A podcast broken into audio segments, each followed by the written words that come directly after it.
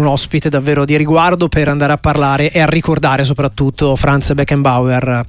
Eh sì, scomparso a 78 anni, oggi il grandissimo Kaiser, il difensore forse più forte della, sì. della storia del calcio. Grazie per essere con noi ad un importantissimo collega Bruno Pizzul. Grazie per aver accettato il nostro invito e benvenuto Bruno. Buonasera.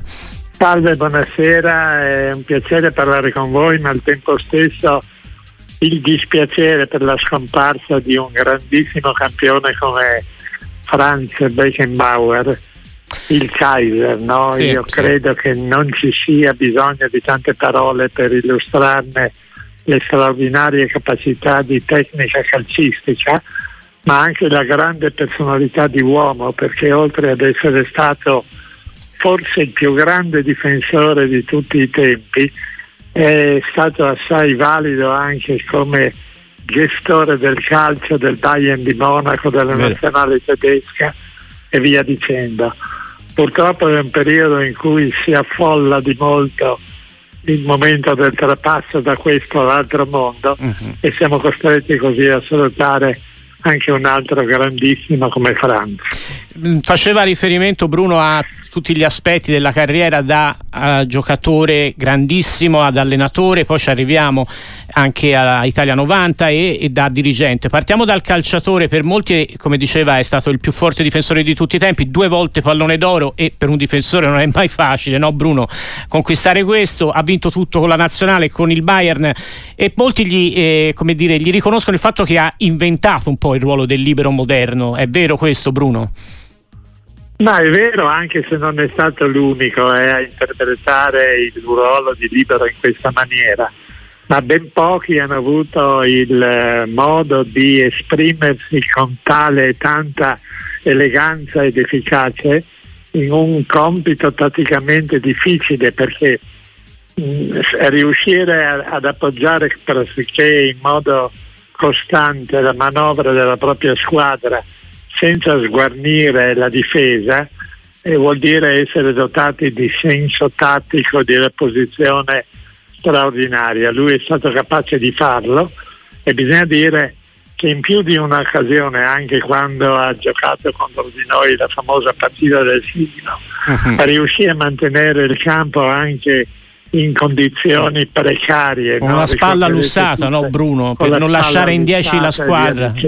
Incredibile. E indubbiamente lui ha lasciato una traccia profonda in tutti coloro che lo hanno conosciuto ed è stato anche uno che ha voluto molto bene all'Italia dove si andava spesso e volentieri. Eh. Poi agli ultimi tempi è andato ad abitare in Austria, a Salisburgo, ma è rimasto sempre legato alla storia del Bayern. Sì, è sì. veramente un dispiacere doverne parlare al passato. È vero, però è come dire una mem- una, un ricordo, una memoria quella di Franz Beckenbauer che, no, che, non finirà perché è stato davvero uno dei più grandi calciatori di sempre, Bruno, e poi a quei mondiali del 90 che ricordiamo tutti anche con un po' di nostalgia, anche perché purtroppo l'Italia non lo vinse il mondiale, ma lo vinse Beckenbauer, forse anche per questo amava molto il nostro paese, no? vinse la Germania di Franz Beckenbauer, con tanti ah, calciatori sì, che giocavano in Italia, no? quelli dell'Inter, insomma.